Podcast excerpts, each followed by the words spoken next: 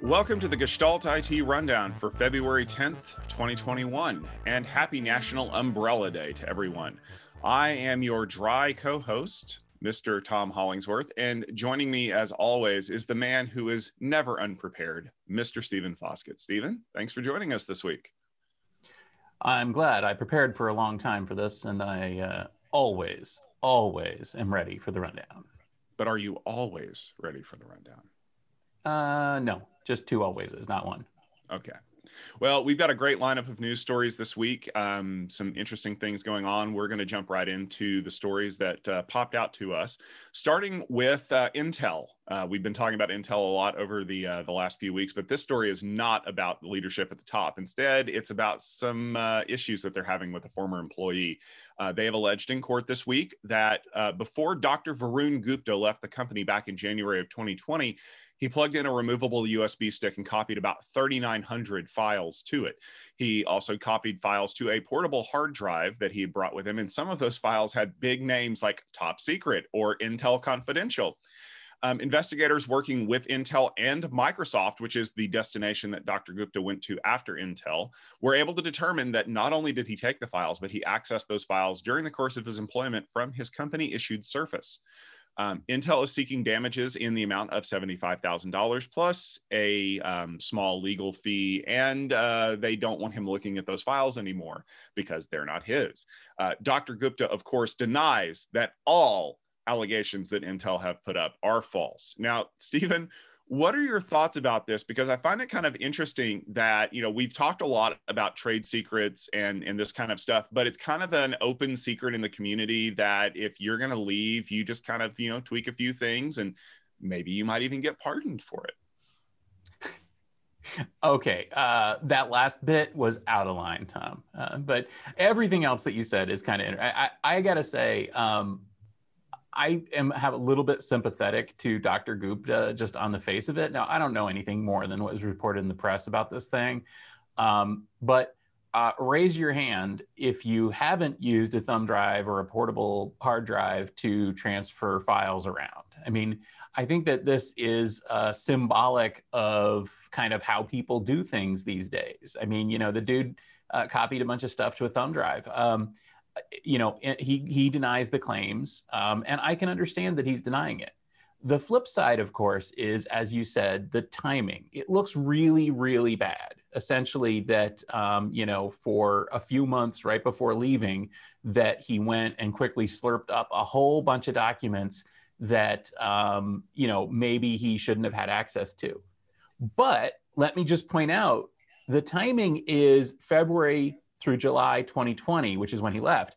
Um, again, what were we doing between February and July 2020? Let me think. Um, oh, yeah, working from home. Um, again, maybe the guy was just trying to get some work done through the pandemic. Um, anyway, I, I, don't know what the answer is here, but I will say this uh, if you're a company, you need to be careful about employees uh, slurping data and you need to be very careful uh, about them using confidential information. Um, and if you're a company hiring somebody, you need to not let them use confidential information from a previous employer.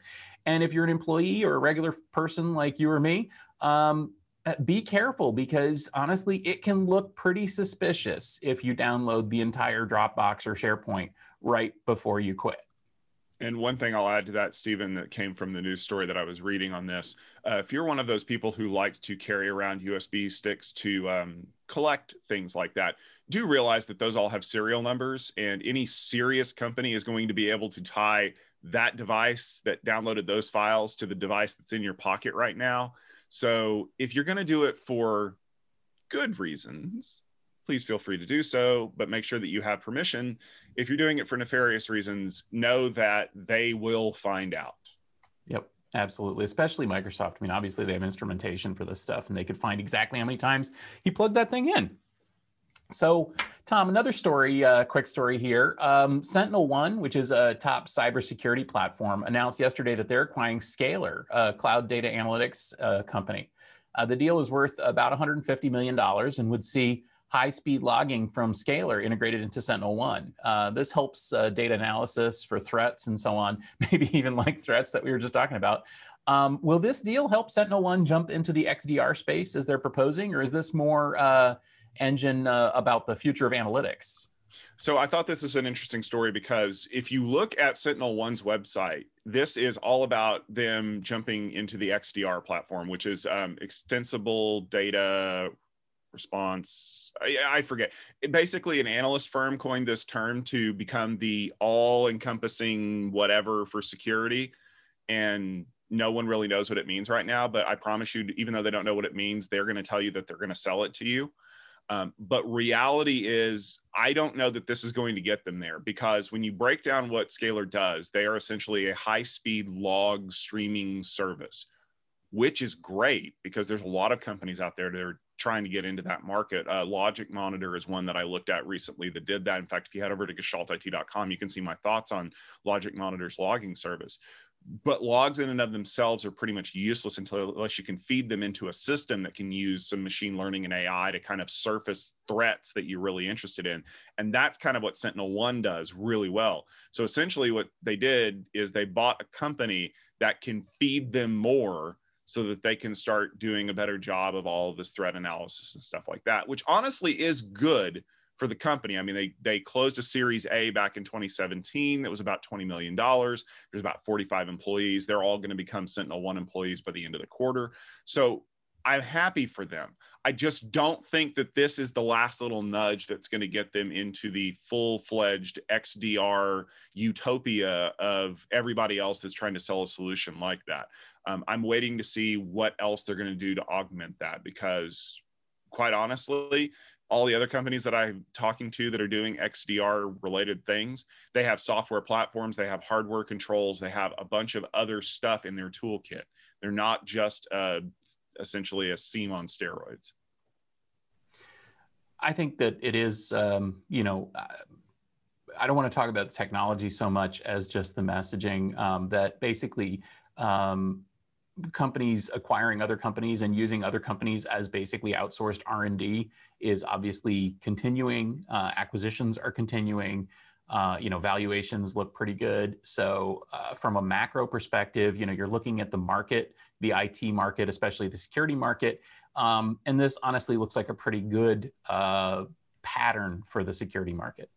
Yeah i would agree.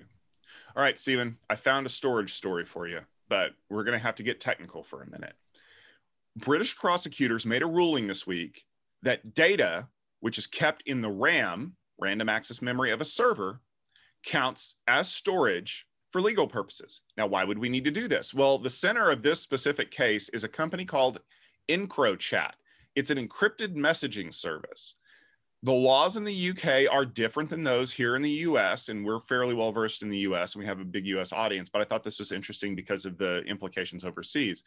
Um, there's a number of pending UK legal cases that are hinging on the definition of whether or not data stored in RAM is stored or in transit. And um, there's a gag order on the case so they can't really talk about all the other cases but this one was able to get out. And essentially what's happened is police raided this company and found out that a lot of their customers were doing things they really shouldn't have and they seized the servers and were able to pull unencrypted chat messages from ram.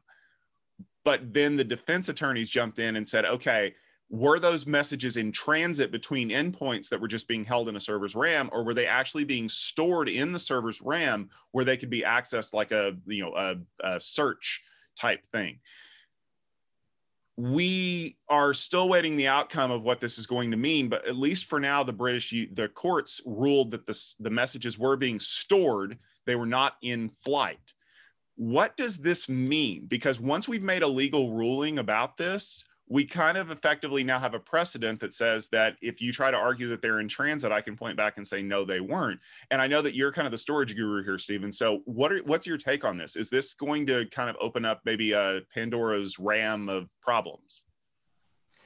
Yeah, I think maybe um, my take on this might not be um, what you might expect from Mr. Storage. So here's the thing. Um, in between being Mr. Storage and Mr. Tech Field Day, I was Mr. E-Discovery. So I actually spent a couple of years working with uh, corporate counsel um, to help them understand the implications of storage from a legal perspective, which gave me a little bit of insight into the legal profession and the process of law. And I am going to say something that I think many people would be surprised to hear anybody say, which is that courts and lawyers are actually pretty smart. And the reason they're pretty smart is because, unlike uh, the legislative process, and certainly unlike the executive process, uh, the legal process is exceptionally sensitive to nuance. And although the law is often wrong, in fact, the laws in this case are laughable and weird and far reaching, the legal community is perfectly capable of interpreting them in reasonable ways.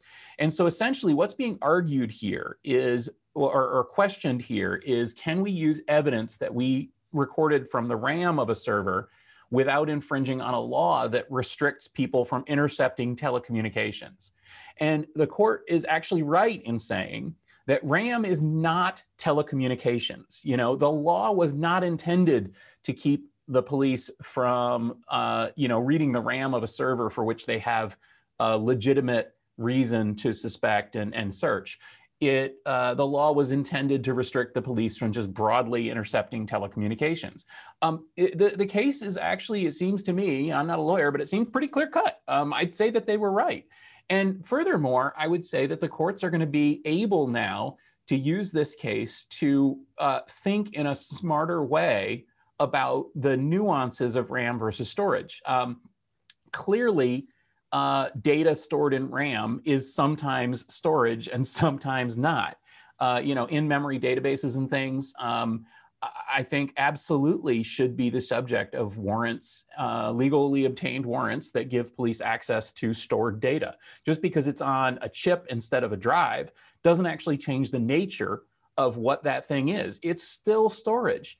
Um, on the other hand, I could see a situation where a court might not look so fondly if a company was, or if a warrant maybe exceeded its uh, its aspect by maybe snooping on um, you know promiscuous network interfaces or something like that. They may say, wait, wait, wait, that's clearly not storage, and you overstepped your bounds. So I, I honestly think this is a great story. It's an interesting story, and that the the courts made the right choice yeah, I'm kind of with you here, trying to argue the legal definition of whether RAM is is a temporary transmission method or if it's an actual storage system is essentially trying to hang your hat on a very spurious argument. And and I'm with you. If the data is in RAM, volatile or not, it is being stored. And a lot of other things, like you know, Hadoop is a good example. You know, those servers have gigs, if not terabytes of RAM, and they effectively store the data in RAM for you know high speed access or then you get into the you know um, what is what about a like something like 3D XPoint which is effectively in a ram slot but it is persistent memory storage.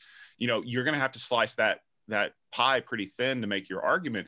And like you said we're trying to use ancient laws or even antique laws and apply them to new technology.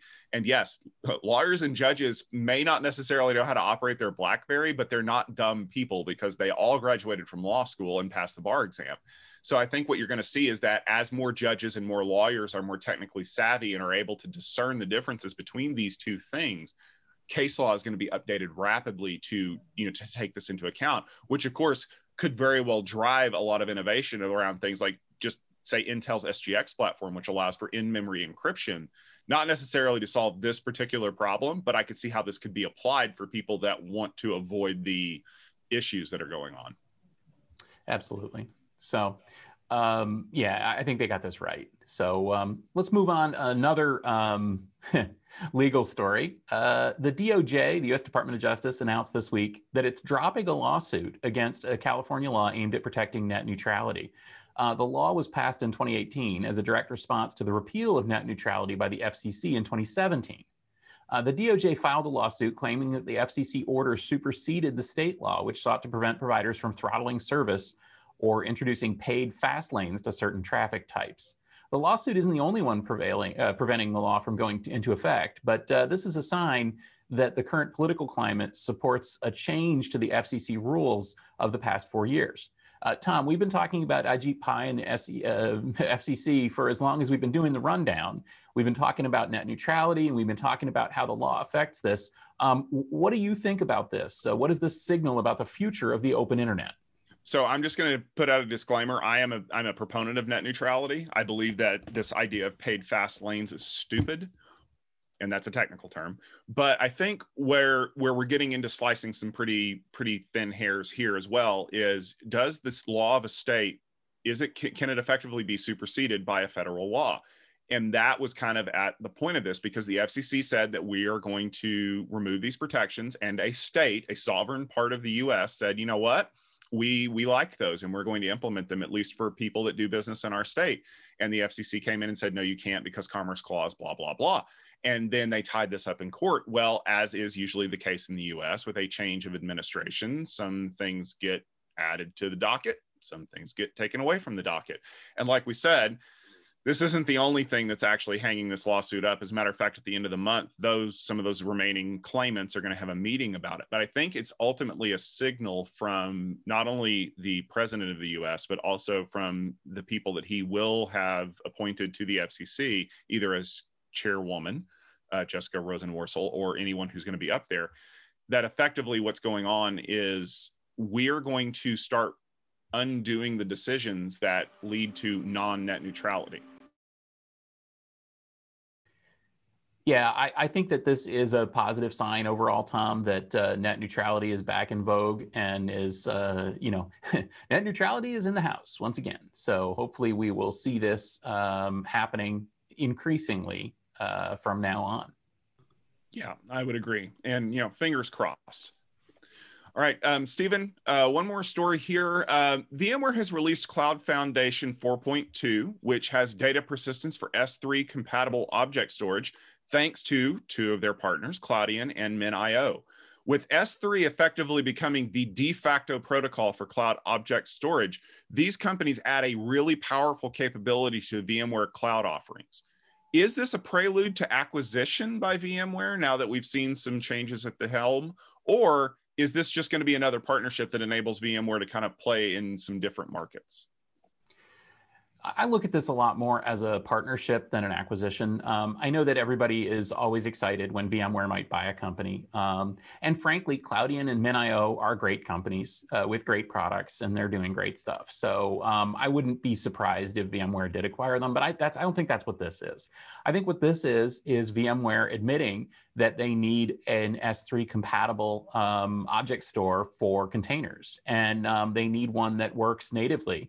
And I also think that this is VMware doing it right. In other words, they're not just uh, grabbing the open source repo for MinIO and uh, you know compiling it into their software. Instead, they're partnering with the company. They're working closely with the company. Um, I should point out that we recently talked to MinIO at Field Day, and if you want to learn more about that solution, um, just go to techfieldday.com uh, you'll see the video probably right there on the front page. Otherwise, you can just click on the MinIO name and you can learn a lot more about how this product works.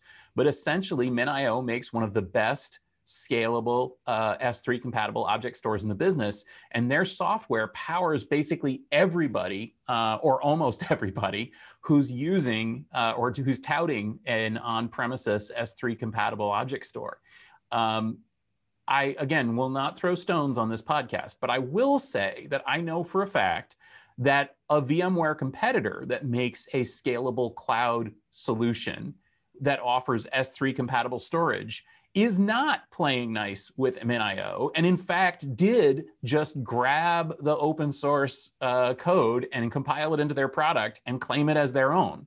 And when they were called on it, they had a partner grab the open source software and compile it and claim it as their own. In other words, um, not everyone's doing this as coolly as VMware is. Uh, VMware deserves kudos for finding some of the best products in the space and integrating them with the right partner mentality. And I say, good day, sir. Yeah, I, I appreciate large companies that effectively could have just bought their way into this, partnering with the expertise and going through the motions of showing that they want to do it the right way, as opposed to, I don't know, we'll call it the the river approach of just uh, forking the project and then taking all of the bits and selling it out from underneath the company that was doing it. I, I don't know who would do that but you know, we'll we'll just give it a name. All right. Um, so those are some of the top stories, but we had a couple that we wanted to take a closer look at. And uh, the first one is, of course, Starlink, because who doesn't want to talk about awesome networking that happens to be in outer space? Now, the next round of pre orders for Starlink just opened up. All you need to do is put down a $99 deposit and then wait for the service to be available in your area. Now, that's not all you're going to need, however, because we've talked about previously on the rundown, you're going to have to fork over about $499 to get the hardware for the uplink, downlink stuff. And then the service itself is going to cost you about $99 a month. However, you're still going to get about 30 to 60 megabits downstream. The latency is a little bit variable, but hey, you are beaming your internet to a satellite in space um, if you live in a rural area, and I've had several of my friends who do live in rural areas of, of Texas and other places text, texting me asking me should I get Starlink and my answer is if it's available yeah you absolutely should because it's better than trying to get the cable company to run a line out there. Um, the latest rounds of services though they're going to be rolling out kind of in phases because Starlink has like a customer target for their devices and until they can get more in orbit they have a certain cap that they have to be on. Um, however, uh, I did see a story from last week. They did add more capacity in the polar regions. And the reason why that's important is because they're actually using lasers to transmit the data between satellites as opposed to doing like the upstream, downstream CLOS thing. Yeah, lasers. And uh, that's actually going to add a lot of capacity because now in those sparsely populated tundra areas, they don't have to beam the, the data up and down. They can just kind of pass it over the fabric. And that's kind of what they were aiming for. So essentially, they're saying we have enough satellites in orbit, we can make this happen now. Okay, now Stephen, we've talked about Starlink in the past, and you kind of have your thoughts around it. Does this rollout change your mind about the way that Starlink is going to be used? Is this going to be something that Elon Musk is going to be leveraging heavily in the future to, you know, kind of be a, a, a funding base for some of his other projects? Is this, you know, still just kind of a federal funding cash grab? Or is this really just something that Elon Musk wants to spend Bitcoin on now? A lot of questions in there, Mr. Tom, but I'll try to unpack it a little bit. Um, first, a disclaimer uh, my internet access stinks, and I live near a major metro area about um, maybe 100 meters or 100 yards off of a main state road right near the center of town. And the best that cable modems and uh, DSL can do is 50 megabits down and uh, my my my cable modem is actually delivering about 30 or 40 milliseconds of latency. In other words, it stinks. Um, this is astonishing because, like I said, I mean, I'm not in some rural backwater like Oklahoma. I'm in Ohio for for Pete's sake, and everybody who knows is that Ohio is where it's at. So um, here's the thing um, Starlink is not like other internet services. And I think it's worth taking a moment here to step back. What makes Starlink so different from all other satellite based internet services? Because, you know, I mean, a lot of these, uh, like the Hughes thing and stuff, honestly, they stink even more because of latency. The, the reason is actually due to uh, physics. Um, so it's important to know that Starlink is in much, much, much lower orbit than most of those geosynchronous um, internet access satellites. It's also a network, a mesh of much smaller satellites that act independently. Why is this important? Well, it turns out it's all based on the speed of light. In other words, um, you would think that satellites are way the freak over there, but it turns out that Starlink satellites are only over there instead of way the frack over there. Um, and and and having them just be over there dramatically reduces latency. In fact, it reduces latency to the point where it is actually competitive, amazingly enough, with some ter- terrestrial systems like cable modems. Um, it's probably not, it's an order of magnitude, and it'll never be competitive with fiber to the home or with DSL on a latency basis. But the thing is also, I mean, it's a, it's a, a mesh of satellites which means that they can actually team up and get quite a lot of bandwidth and throughput, which means that Starlink can be quite competitive indeed. I'm seeing reports of people who've deployed it seeing more like 150 megabits out of the system of, of download speed, which is uh, you know just dramatically better than what's being promised. Um, and I'm not at all surprised. I mean, the system is a pretty good system. So, uh, by making it widely available, um, I think that what they're doing here is essentially they're going to be providing broadband that actually is, amazingly enough, is competitive even in near metro areas like Northeast Ohio. Now, it's probably never going to be competitive, like I said, to gigabit fiber to the house in places that have that, but not all places do. In fact, most places here in the US at least don't have that. So this is basically a long run up to me saying Starlink is the bee's knees. Essentially, Elon Musk has, um, I think, hit a home run here that could actually be a bigger home run than Tesla. And let me explain why. So uh, Starlink, like I said, is is technically a very good product. Um, it makes a lot of sense. The way it works looks scalable.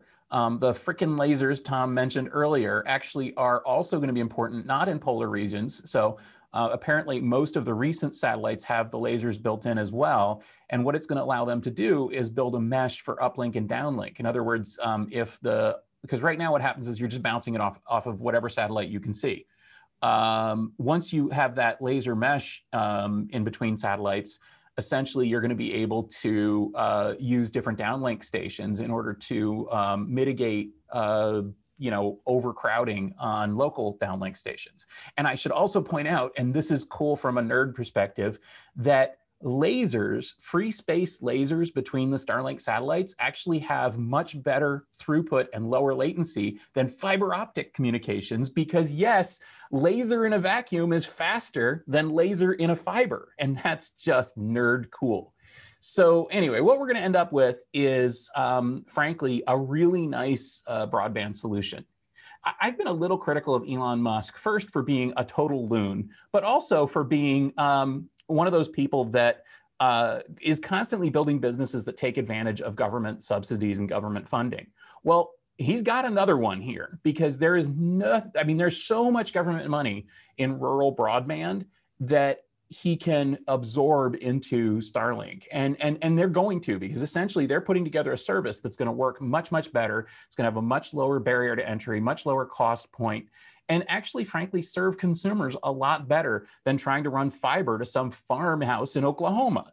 So um, honestly, it's great. Now, the final question is, he, is, this, is this in it for the long run? What are they going to do with this? Um, for that, I'm going to point out uh, there's a great guy, Casey Handmer, who writes blogs about space, and you know he, he's super smart guy, um, and he wrote some great stuff. And I'm just going to basically pretend that I thought of the things that he already thought of. Essentially, think of this: Starlink is the ATM that Elon Musk uses to fund space travel. So essentially, the Falcon 9 was federally funded. Um, it works awesome. It saves the government like like nine dollars uh, of every ten. Um, and not only that, but they just launched I don't know was it 60 satellites in one launch the other day. Um, so essentially, they can put these satellites up extremely cheaply. Wait till the Jefferson Starship is able to launch 600 or 6,000 satellites at a go at a cost that's even less than Falcon 9 um, essentially what we're going to do is we're going to have Starlink be SpaceX's cash cow. They're going to use it as the ATM. They're going to pull tons of money from all sorts of people, from the governments of the United States and many, many other countries who are going to try to provide broadband because people need broadband. Um, they're going to pull money from corporations who want, you know, you know, communications for remote devices and you know, remote locations and stuff like that. They're going to effectively compete with a massive new industry, the you know connectivity industry, um, take a lot of money out of that, subsidize the activities of developing these you know basically space launch systems, and that is what's going to catapult SpaceX way ahead of the 500 other companies that are developing rockets right now. So what you know, it's it's a stepstone approach. It's a smart stepstone approach, and I frankly think it's going to work yeah i would i would completely agree with you there that that this this is no longer about trying to find a way to make a commercially viable rocket launch platform. This is about trying to find a way to make your rocket launch platform a business. And they have done that. And they have found a way to make it kind of a recurring revenue stream. And kind of like you said to me this is bigger than Tesla because I don't have to sell you a satellite every time you want to join my service. I already have the satellites in place. I, it's a sunk cost. But every person that I add to those increases my profitability for you know maybe in five years just maintenance and yeah there's there's a lot of things that we can do with this once it's in place and and honestly it's true disruption because your local broadband provider whether it's the cable company or the telco or the electric company they kind of have these gentlemen's agreements about who runs what into which neighborhoods and are we all going to increase our speeds at the same time? And google tried to disrupt that with google fiber and then they did what they normally do which is kill a project because why not? But it they were still playing by the those rules. I mean we saw news stories about how uh, telcos wouldn't give them right of way on telephone poles well, who needs to worry about right of way on a telephone pole when the right of way is in space? And so I think that that's going to drive innovation in the market because how do you compete against something you can't legislate out of existence? And that's Elon's ace in the hole because the government's paying him to put these rockets in space. And if he has leftover capacity on a heavy lifter, why not throw in a few more satellites to replace the broken ones or add, you know, coverage to Easter Island or something like that? And ultimately, that's going to be his ability to say, here's what we're going to do with it. And quite honestly, the other thing that I'm super excited for is the fact that once this thing is in place, we will have a laser defense grid that will be able to protect us from the beta reticulans whenever they finally decide to invade. Um, I don't know how effective it will be, but hopefully by that point, Elon will have figured that part out because he is an evil genius. And uh, I, for one, welcome our new SpaceX Tesla overlords. I do want to point out too, just on a downside, that there is a bit of a tragedy of the commons aspect to this, in that um, essentially, uh, although Musk is not running telephone wires on telephone poles and digging up the streets, um, he is doing something that kind of pollutes the world, and that is basically putting up these visible constellations of satellites in low Earth orbit. And um, already we're seeing people complain about the fact that they, uh, you know, that this is changing the night sky. And it absolutely is changing the night sky. You can see these things with the naked eye. Um, and soon you will see these things with the naked eye, especially dawn and dusk when there's a, you know, sort of an oblique reflection from the sun, because um, frankly, they're super visible and there's going to be a ton of them up there and so pretty soon when you go in, the evening when you're uh, you know the, the, sun is going down you're going to look up at the sky and you're going to see a regular network of dots in the sky and that's the SpaceX satellite. And it, not only that, but it's going to be all these other companies that are competing with them because that's the thing. There's a lot of other companies that are competing with them. Um, you know, and that's kind of sucky, but okay, whatever. Anyway, on that note, um, here's a warning. Uh, maybe if you live in Oldsmar, Florida, uh, you shouldn't drink the water. Or maybe you should because actually they fixed it. But anyway, uh, this week there was a report that a uh, hacker had infiltrated the water treatment facility in Oldsmar, Florida, and attempted to change the levels of sodium hydroxide that were added to the water to purify it.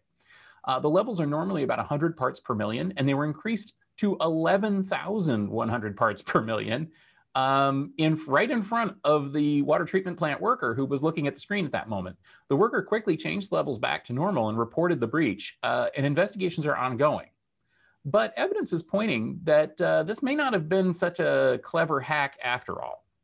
It looks like they used a popular remote access uh, program called TeamViewer installed on the machine so that they would be able to access it remotely themselves. So, Tom, are we looking at an entirely new vector of attack, or is this just bad timing and a coincidental uh, access by someone else? So, I looked at this story because it was it broke yesterday morning and it was enormous. Like everyone's like, "Oh, nation states are hacking us," and you know this has to be somebody who's super coordinated because who can get into a SCADA system and be able to do this? No, Hanlon's razor still applies. And for those of you who don't know, Hanlon's razor is never attribute to malice that which can adequately be explained by stupidity.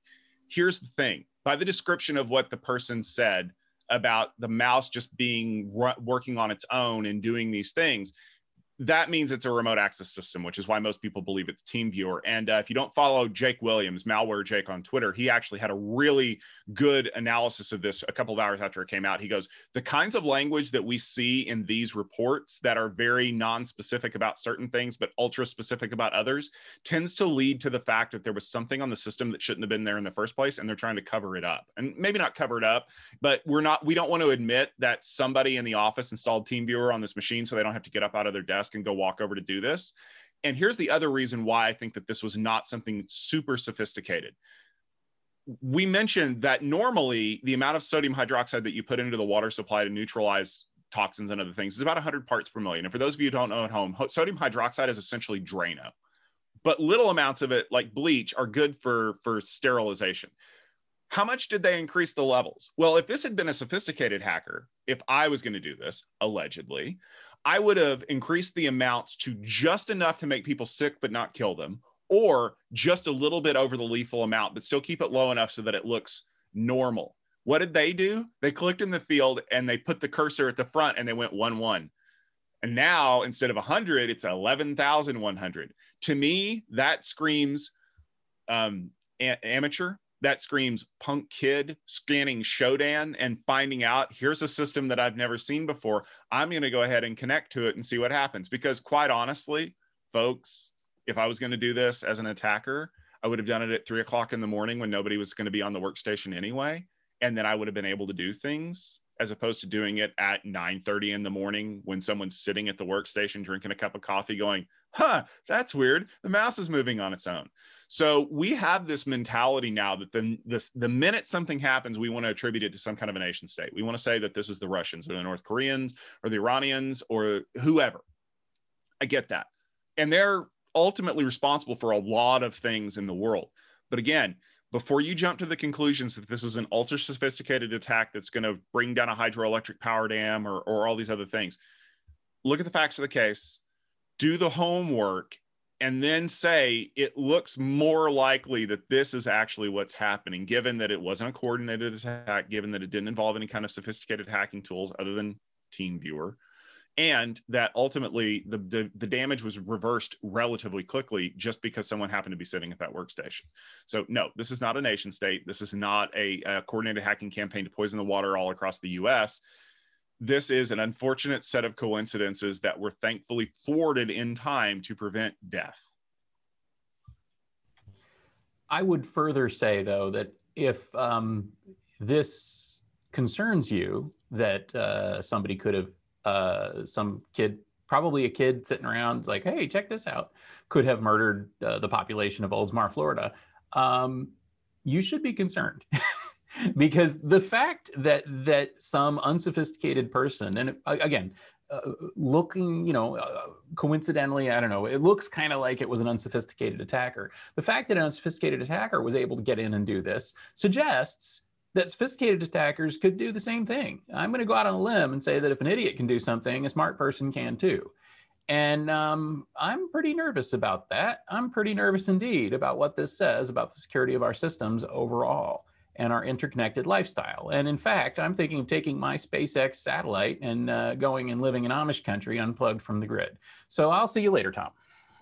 Well, you enjoy that. I'll be uh, stopping by pretty quickly for some uh, butter and furniture. Um, uh, I, I, look at it like the war games problem of uh, you know we have the super sophisticated computer that could cause a nuclear armageddon why is a teenager able to dial into it um, but i think we're a long way removed from uh, playing games of tic-tac-toe um, thank you very much for joining us for the rundown this week uh, we really appreciate you tuning in each and every week we are um, you know always on at 12:30 Eastern time on Wednesdays, bringing you the latest news of uh, all things in enterprise IT. You can always find us on our website at gestaltit.com. You can also find us on our YouTube channel at youtube.com slash Gestalt IT video. The latest episode of the rundown will be up there, along with uh, some of our other great series, Checksum, Conversations, the on-premise IT roundtable, uh, unboxing videos of the cool stuff that we get to play with in tech sometimes. Um, Stephen, uh, what have you got going on this week that people should definitely be tuning in for? Uh, well, I have to say, in order to be compatible with the uh, tech news of 2021, I have to say Bitcoin, Dogecoin, GameStop, Wall Street bets. Uh, okay, there, I've said it. Um, no, I'm. Uh, you can find me uh, weekly on Tuesdays uh, in the Utilizing AI podcast. Uh, just go to Utilizing AI, uh, search for that in your favorite DuckDuckGo or whatever search engine you like to use. And um, you know, I honestly have been really enjoying that. Uh, you can also find me on the on-premise IT roundtable, as, as well as Tom here at GestaltIT.com. Um, and uh, frankly, you can uh, find us on Clubhouse. If you want an invite to that, just find me on Twitter, send me a DM with your iPhone only SMS number, and I'll send you an invite because I got a few extras. Um, and that's been a lot of fun too. So uh, please do join me, and I look forward to seeing y'all. at uh, future stuff. Uh, also, I will give a shout out to techfieldday.com. Check the schedule there. We've got events uh, scheduled all the way out into August now. So we've got Cloud Field Day, we've got Storage Field Day, AI Field Day, Networking Field Day, Security Field Day, all sorts of field day events coming up uh, at techfieldday.com. That's exactly right. And uh, we will be sure to uh, keep the enterprise tech news rolling uh, as long as we're capable of getting on a Zoom call and talking about all the fun things that are happening. But, you know, we can't do that without you, the audience. So please uh, feel free to leave a comment on our videos and let us know what you think. Uh, if you have some viewpoints about the news that are maybe not exactly what we said, we would like to hear those as well because we always try to encourage community discussion. And uh, that's how we all get better and smarter. Uh, but for myself, Tom Hollingsworth, for Stephen Foskett, and the rest of the family here at Gestalt IT, we want to thank you very much for tuning in. We will all see you next week. And remember to make sure that you have a super sparkly day. Bitcoin!